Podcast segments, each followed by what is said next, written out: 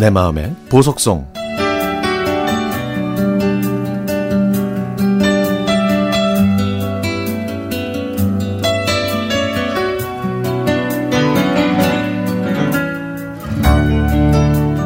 두번 다시 당신이랑 김장하면 내가 성을 간다 성을 가라.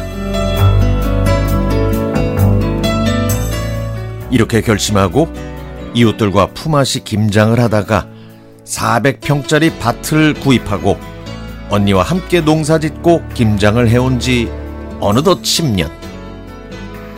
김장하는 날은 언니의 손자들까지 다 모이는 바람에 그야말로 잔치가 됩니다. 코로나19로 서울 신림동에서 네 번이나 차를 갈아타고 오는 언니의 출입이 뜸한 틈을 타 남편의 김장 자, 사랑이 또 시작됐죠. 올해는 둘이서만 김장을 하자고 하길래 올해로 쉬, 예순 셋이 돼서 겁이 없어진 저는 드디어 입을 열었습니다.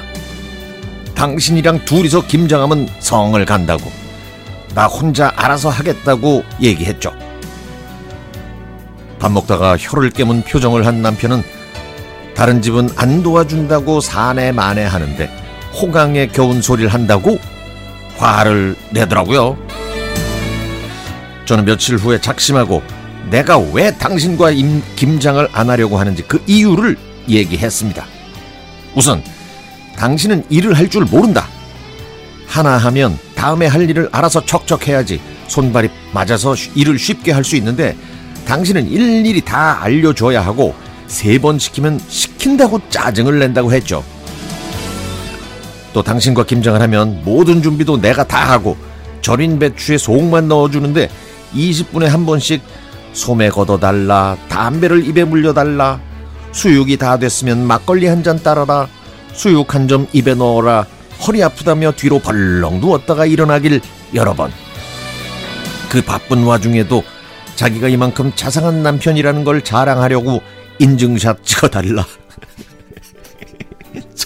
속만 다 놓고 이제 끝이지? 아유 고생한 나는 찜질방 간다.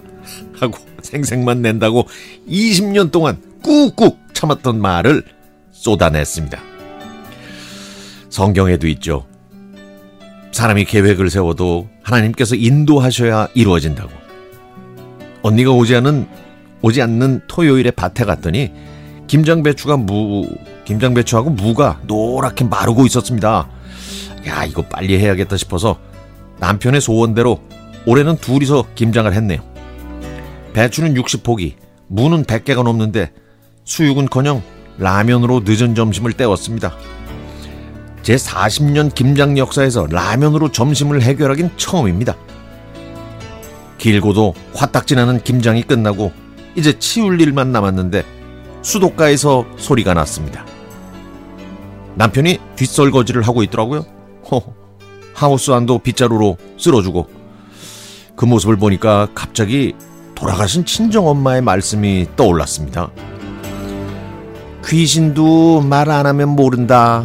제발 네 신랑한테 말 좀 하고 살아라. 엄마의 말씀이 맞았습니다. 그동안 제가 말을 안 했더니 몰라서 안 했던 것이라는 걸요.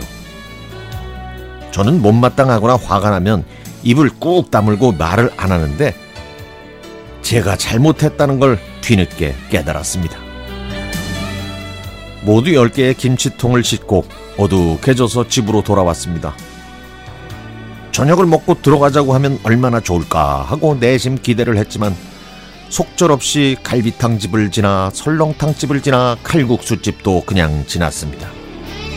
아니 집에 오자마자 밥을 하려고 살을, 쌀을 씻고 있는데 참았던 부하가 치밀더라고요. 오늘 고생했으니까 저녁은 맛있는 거 먹고 들어가자는 한마디만 했으면 감동했을 텐데. 아무리 힘들고 피곤해도 그 말 한마디에 스르르 녹았을 텐데. 아, 사랑받는 남편이 되는 건 참 쉬운데 왜 이걸 모를까요? 김장을 도와주는 것보다 수고했다는 말 한마디, 장하다는 말 한마디, 힘드니 그만 쉬라는 한마디. 오늘 힘들었으니 저녁은 외식하자는 그 한마디가 아, 그렇게도 어려운 건가요?